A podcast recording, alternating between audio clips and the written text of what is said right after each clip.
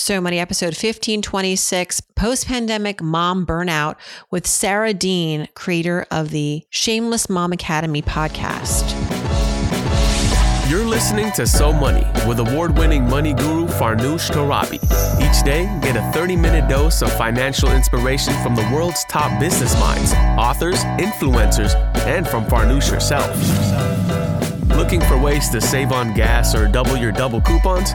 Sorry, you're in the wrong place. Seeking profound ways to live a richer, happier life. Welcome to So Money. Women are incredibly tired and incredibly yeah. burned out, although I don't know that they're labeling it as such, really overwhelmed. And then to be like, well, here's some tools, like, here's some self care tips. That just seems like kind of a slap in the face to be like, here's three things you can do to take better care of yourself. Go get a massage. Right, time and who has money? And like, also, like, I, my job might be on the line, my partner's job might be on the line, but I'm going to go spend 150 bucks on a massage. Like, no, actually, I'm not. Welcome to So Money, everybody. I'm Farnoosh Torabi. We are in conversation today with Sara Dean, business and leadership coach, keynote speaker, and creator of the podcast, The Shameless Mom Academy. She is a friend of the show. You might recall she came on So Money prior to the pandemic. We talked about working motherhood, stay at home parenthood. Fast forward to today, a lot has changed, including the economy. We've been through a pandemic. Where are mothers now? Sara has the insights on burnout and the many ways women are socialized to be stripped of their own sense of agency and intuition. My contribution to all of this is why I firmly believe in afternoon naps. If you can sneak one in. And before we get to Sara's interview, a reminder if you'd like a copy of Laura Belgray's new book, new book called Tough Titties on living your best life when you're the effing worst, go back and listen to our episode on Monday where we talked to Laura leave a review for that episode in the Apple Podcast review section. And I'm giving away 10 copies of Tough Titties. Yes, I am. And I'll be announcing those winners not this Friday, but the following Friday. Now, without further ado, here is the incredible Sara Dean. Sara Dean, welcome back to So Money, creator, founder, host of the Shameless Mom Academy podcast. I have to tell you, well, last time you were on the podcast, which was pre pandemic, but before times, not only did I love our conversation about motherhood and money, it got us a lot of fans. It also got me some trolls. So I think we were doing something right. right. We were hitting a nerve. I forgot. I forgot. We're so yeah, remember? so I'm willing to take the risk again and having you back and having this conversation. Yes. Uh, but now, of course, we're in a different time and place and world. We've had a whole pandemic now as the backdrop of our conversation today when we know that so many mothers among everybody suffered. And it's great to have you back and, and sort of catch up and talk about the state of motherhood now. Mm-hmm. how are you doing? How are you oh. doing today i should oh say? I've, I've learned to ask this in a more precise yeah. way because how you're doing versus how you're doing today very different. Yeah. So okay today i'm actually doing pretty well but like four days ago, I spent most of the day crying. So, and and I'm not like a person that just like falls apart and cries all day, like ever. Um, so that's how I'm doing. Like some days I'm like, I think it's gonna be okay. And then other days I'm like, I I really don't know. And and I see this happening in so many of the women in my close circle where I'm yes. like, a lot of us don't know if it's gonna be okay but the world seems to say like it's going to be okay now. Like we haven't processed it oh. for three years. We weren't sure that it was going to be okay. Like we're supposed to think it's going to be okay now. I'm I'm unclear. Same. I mean, if you're looking at economic data, I don't think it's a fair assessment of how we're doing. You know, whether you're looking at the unemployment rate or the inflation rate. Like, I'm sorry, the food groceries are still very oh. expensive. Um, yeah. The job market is not the best. And I don't know how we're getting these low unemployment rate rates, but take us behind the scenes to your life at least and maybe, you know, why you have these volatile moments and mm-hmm. perhaps as a snapshot of how a lot of us are doing right now. Yeah. I think you know, for three years, for the better part of three years, it really seemed like we were universally acknowledging, like, and collectively acknowledging like we're in this really unprecedented season and it's so hard and it's scary and there was like so much loss and grief and trauma in that time and now that we're in air quotes not in that moment anymore um, it it feels like everyone is making this assumption that like everyone around us has moved on. So like the rest of us, like all of us should be moving on. But privately, we have not processed our trauma from the last three years, especially as moms. Like moms have endured some trauma. Everyone, I think everyone has endured trauma, whether big T trauma, little T trauma over the last three years. And we haven't had a chance to process that collectively or personally in most cases. Um, so moms, I think, are walking around not having processed this. And I think privately really, really suffering. And I'm seeing that in ways where women are trying so hard to stay here. And when I say stay here, like just literally trying to live. And I know women who have opted to not make that choice. I know women who have mm-hmm. lost their lives in my close network here in Seattle and in my professional network um, in the mom space. And so it feels like society is like, we're good. And behind closed doors, it's like, we're not, we're not good. And I feel like we need to acknowledge that on a, on a more broad basis so that we can all hold each other a little bit. Cause I think that we need some holding. Yes. Yes. Who's saying we're good? Uh, I mean, perhaps the people who are doing great and making a lot of money right now, like perhaps the you know the heads of companies who are bringing in billions while moms are still struggling and our children are having mental health crises and struggling in school mm-hmm. and like I just I think that the people who are doing great right now were probably doing great 3 years ago too. And I think it it needs to be said that while women and moms are dealing with their own trauma in the aftermath of COVID 19. That, if remember too, women are often the go tos for receiving and taking care of mm-hmm. other people's trauma. And yeah. so, whether it is our children, and I, I, my heart goes out to all the kids that are right now, especially I think the teenagers who spent so many of their development years in their adolescent years at home not mm-hmm. socializing during what was a very important time of their lives to be out there and socializing. Yeah. You can't get a therapist right now. Uh, I can speak exactly. to that personally. Yeah. So there's moms dealing with that, and then of course maybe their parents or their their network of friends. Like you become that because we're givers and we're caregivers, and so it just uh, is compounding for women right now. I wonder, and this might be a tangent, but I think it's juicy. This is maybe why there is, I've been seeing this on a little bit on TikTok, on social media, this trend of women saying, I don't want to have it all. I don't want to have a career and be a mother. I just want to be a stay at home mom, as if that's easy, right? I want to be, uh, I want my husband or my partner to go out there and try to make all the money because I don't think that's an attractive way to live to try to juggle it all. And to some extent, I can see that point of view. Like it's yeah. not easy. It's not easy what you decide, right? Everything's hard. But there is, we now have facts that are the way that our country is organized and structured. Our support systems do not support families and a lot of times those mothers that are at the helm of those families to go out there and, and earn a paycheck and also be at the forefront of caregiving. It's very, very difficult. The pandemic proved that to us. I wonder, do you see this in your own orbit and community of women second guessing their potential now or not wanting for things that they used to because they just think it's a lose lose game? Yeah, yeah, yes, I see that.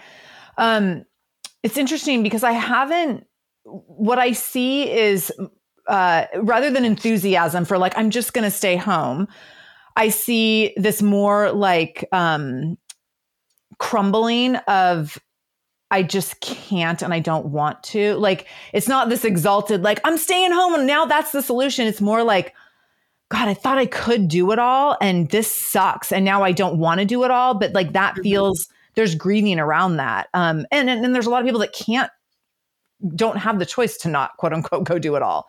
Um, I think when we look at how women are socialized, it's important to acknowledge that when we were told we could have everything, we weren't told the cost of that opportunity. And so it was this really like big fake gift bestowed to yeah. us that isn't a gift. It's not an honor to do all the things when you aren't given the support to do all the things. and then to feel like a failure when you're like oh well i can't do all the things and i think that when we see like the results of that and the long-term socialization of women by the time you get to middle age that the outcomes around that are that we are so wrapped up and the examples i use come from a couple other people's work or a few other people's work but we see it show up in human giver syndrome which emily and amelia nagoski talk about in their book burnout where we just give and give and give at our own expense and we're conditioned to do that and we're conditioned to like want to be givers and shamelessly and selflessly give all the time. And then we see it come in the form of imposter syndrome, which um, Tulshyan and Jodi Ann Burey talked about in their groundbreaking um, Harvard Business Review article, where they talked about human giver syndrome, or I'm sorry, they talk about uh, imposter syndrome as a product of the patriarchy, not as yeah. an actual condition that women have.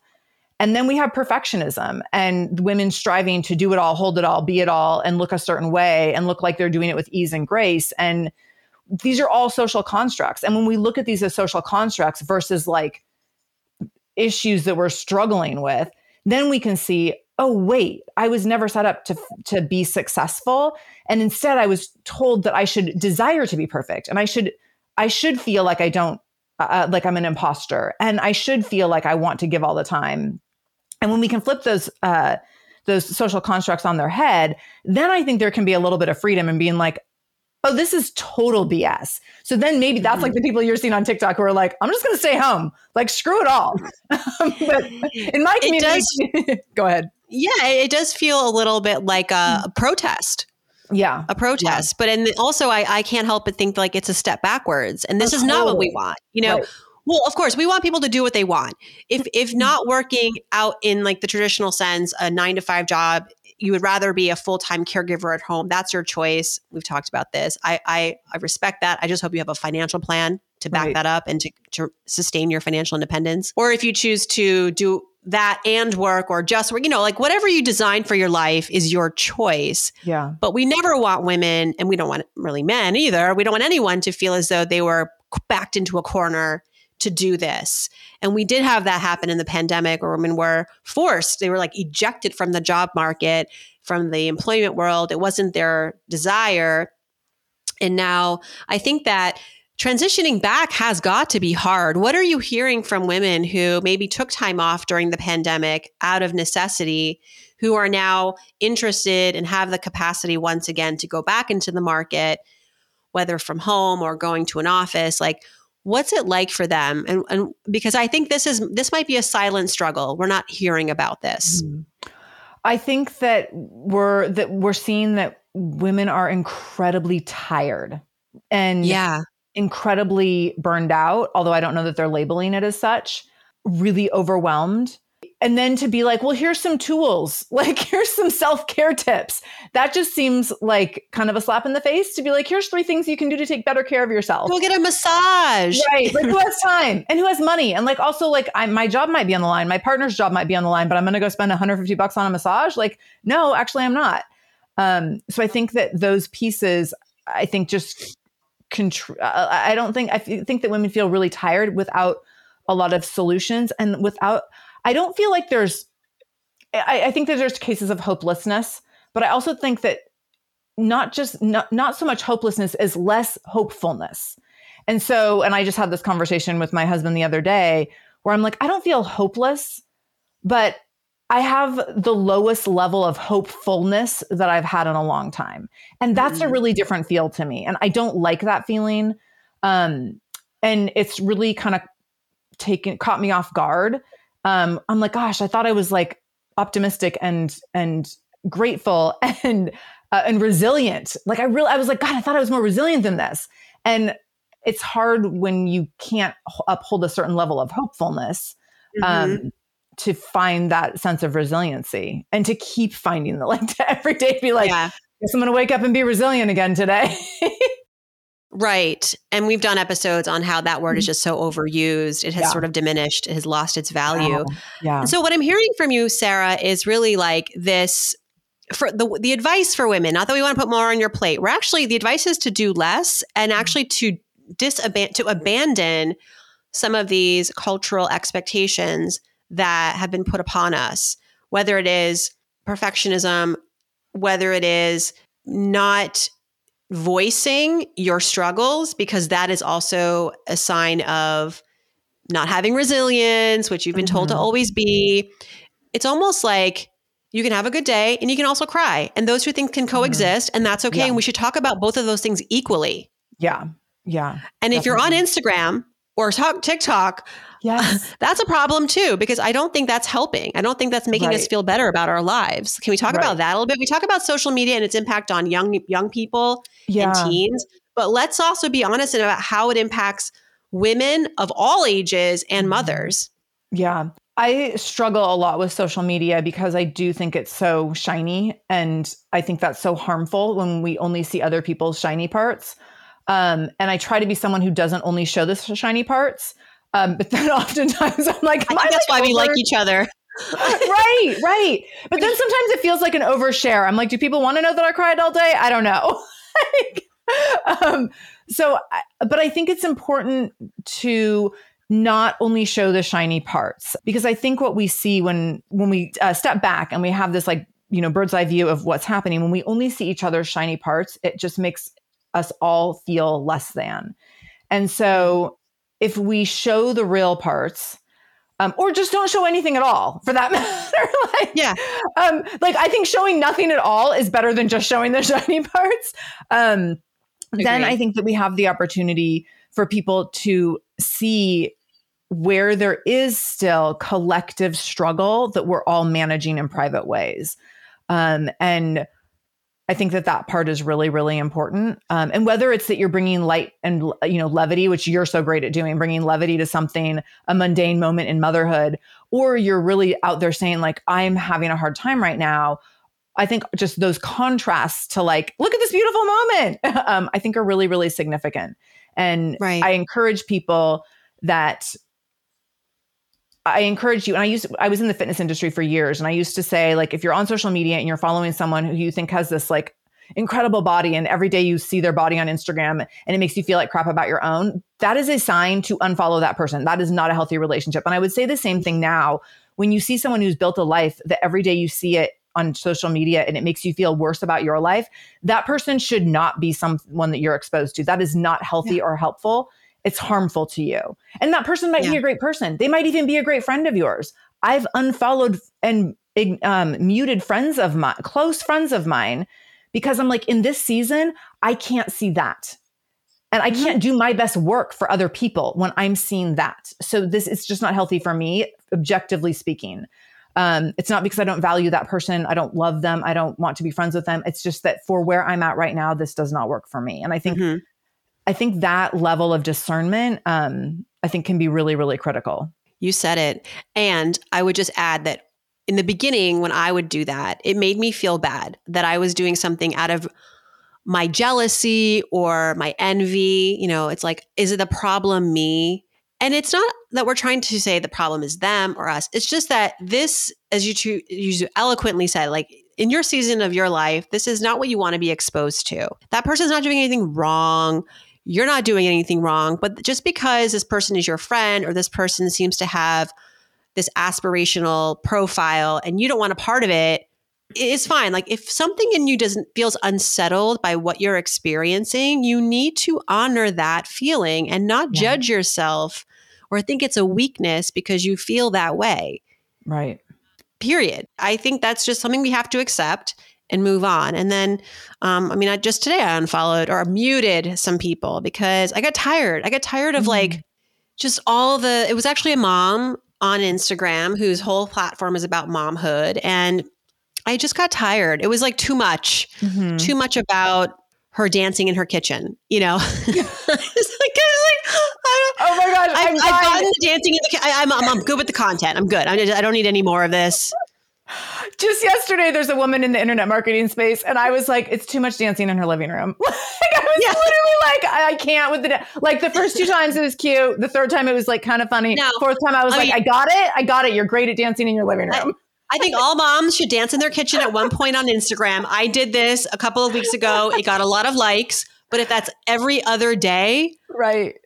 As is the case with this one person I was following, at least it felt that way. I was like, I'm good. Yeah. I got it. I got the message. Yep. Um, let's talk a little bit about what you have going on and what you're yeah. excited to talk about in this season of your life. Last time when you were on, which was pre-COVID, um, I believe, I think was am I, am I dating I myself? Was. I think it, it was, was right. I can tell you right now. I yeah, it was before in the before times. I'll put that link in our episode notes so people can go back and, and hear more about our conversation then, which was let's just say it was irreverent and got us some fans and some and um, very few unhappy people, but that's okay. Well, and it's you came on the Shameless. Mom Academy around the same time, and we had yeah. some and within the shameless mom academy there was like some it was just all a lot of drama. Like i don't feel like we're dramatic people but i mean i was kind of proud of us that we just we attracted the drama yeah. for a minute. Right right. I mean i learned a lot too from that from that experience just in terms of my own mm-hmm. messaging around this very fiery opinion that i mm-hmm. have and that it really just comes from a very honest to goodness place. Like i want all women to win. Yeah. And because I am so financially focused and I care so much about people's financial independence, I cannot untie this concept of like being a quote unquote stay at home parent, or as we call them now, uncompensated caregiver with uh, financial independence. Like, I want, oh, maybe I'm too idealistic to think that there is a world you can create for yourself where you can have those two things coexist. Right. In the absence of financial independence, I worry for women. Yes. And unless you have a plan, I worry for you. And that's really all it is. I'm not judging you. I'm just, I'm worried because I've often seen how it can work, it can backfire in my own life, in other people's lives. People share with me a lot of the time. I wish I had had my own money. I wish I had had my own savings account. I wish I hadn't completely opted out of the workforce without a plan. I should have known that my partner didn't have life insurance. Yeah.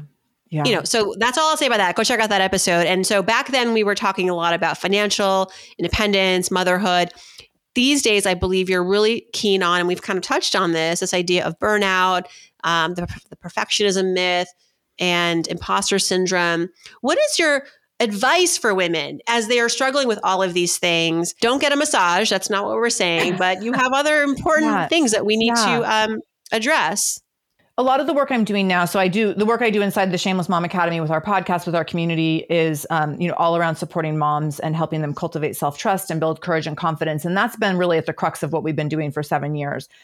But since the pandemic, um, which and it kind of started during the pandemic, um, but it's become a bigger part of the business, is being able to go into organizations and corporations and be able to talk to groups of whether it's groups of women, groups of gender minorities, groups of other marginalized communities, and be able to talk to them about how their self trust has been eroded over time, and then give them tools to start to be able to listen to their intuition, tap into their intuition, and really be able to listen inward to figure out what they need. And we are so constantly, chronically in, inundated with people telling us what we need, people telling us to go get the massage, that it becomes really hard to listen inward and recognize like what do I need in this moment and how can I nurture my needs in a way that feels delicious to me? And I think those words are really important nurture and delicious. It's not like, how can I add more to do items to my self care checklist, which sounds torturous and obnoxious, but it's how can I like nurture my needs and use, do that via delicious routines. And so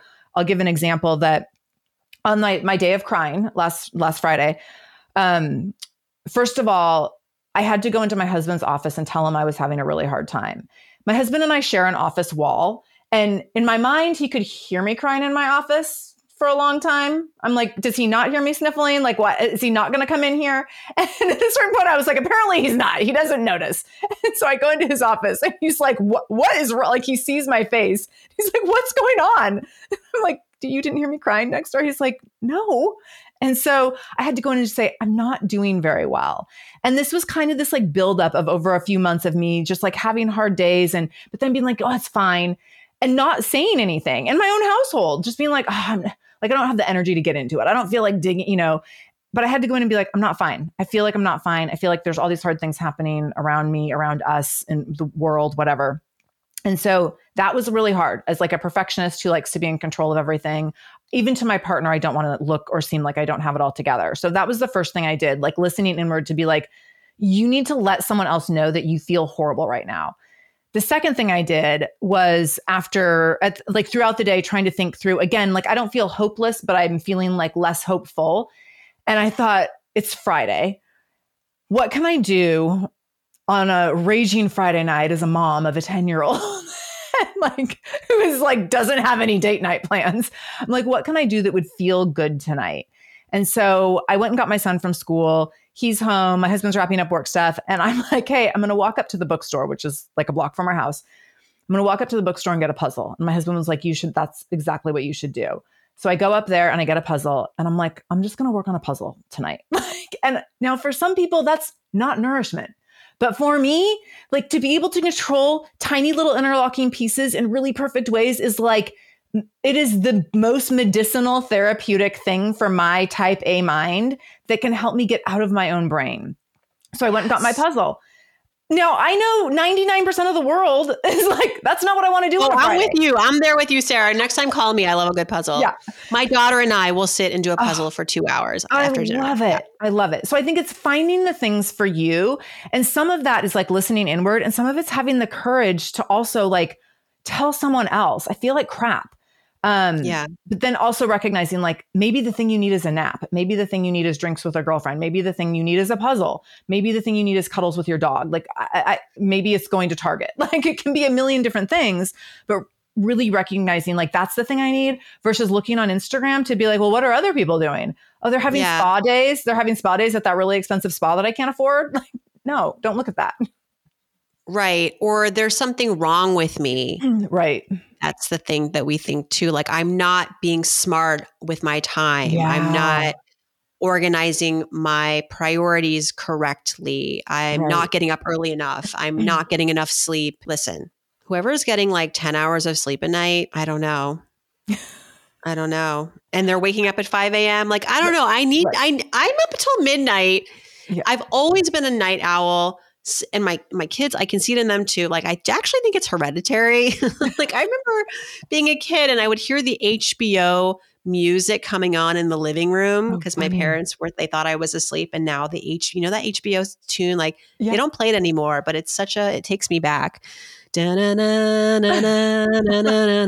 I, we never had HBO, so I don't know. Oh, I don't know well, the HBO. Those of you listening, you know, I just took us back like 30 years, 40 years. Um, I know the I Netflix would, opening sound and the Hulu opening sound. okay, tell me you're 43 without telling me you're 43. I, right. Um, so I, all this to say that I, I take naps. That's what I do. That's how I get my me time, and that's how I probably process some of the daily grievances that I have. I just yeah. sleep it off at two o'clock in the afternoon. Uh, but let me have my 10 p.m to myself awake doing right. mindless things. Sara Dean, thank you so much for coming on the show once again and giving us the permission to unapologetically be who we are with some guardrails.